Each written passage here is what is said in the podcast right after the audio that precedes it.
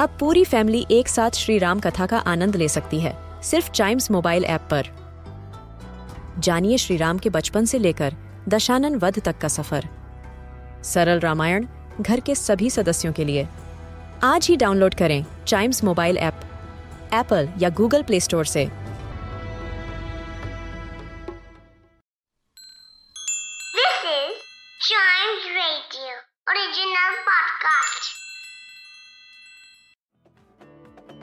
Welcome आप सुन रहे हैं अ न्यूज़ एडे पॉडकास्ट और आज खबर उन स्टूडेंट्स के लिए है जो कि कनाडा में पढ़ाई करना जाना चाहते हैं। जी हाँ अभी खबर ये आ रही है कि कनाडा के ऑटोवा शहर में जो है लगातार ट्रकर्स का कुछ प्रोटेस्ट चल रहा है, जिसको लेकर पिछले दो हफ़्ते से ऑटोवा सीज्ड है। और इसी वजह से कनाडा की गवर्नमेंट को भी कुछ अच्छी खासी परेशानियों का सामना करना पड़ रहा है। दरअसल मामला ये है कि कोविड 19 के चलते कनाडा में लगातार कुछ अरसे से लॉकडाउन की सिचुएशन बनी हुई है। साथ ही वहाँ पर अब कैनेडियन गवर्नमेंट ने जो है कोविड 19 की वैक्सीन को मैंडेटरी करने की कोशिश की थी। इसको लेकर जो है ऑटोवा सिटी में खास करके ट्रकर कम्युनिटी ने इस फैसले का कड़ा विरोध किया है, जिसके चलते जो है ऑटोवा की सड़कों पर ट्रकर्स जो हैं प्रोटेस्ट कर रहे हैं। अब ऐसे में आप सोच रहे होंगे कि उनसे हमारा क्या लेना देना, है ना?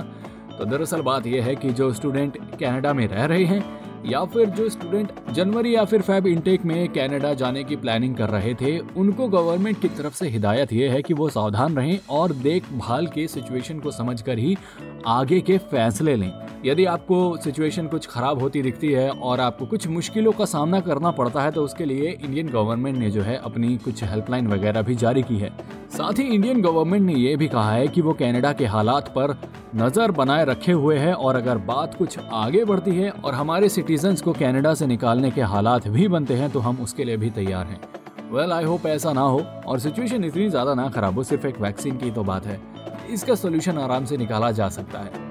फिर भी अगर आप कनाडा पढ़ने जा रहे हैं जनवरी और फेब इनटेक के स्टूडेंट हैं तो थोड़ा सा ध्यान रखकर जाइएगा और आसपास हर चीज़ों का ख्याल रखिएगा। ऑल राइट तो ये था आज का न्यूज़ डे पॉडकास्ट उम्मीद करता हूँ कि आपको पसंद आया होगा। ऐसी जानकारी के लिए बने रहिएगा हमारे साथ। And yes please do like share and subscribe to a news a day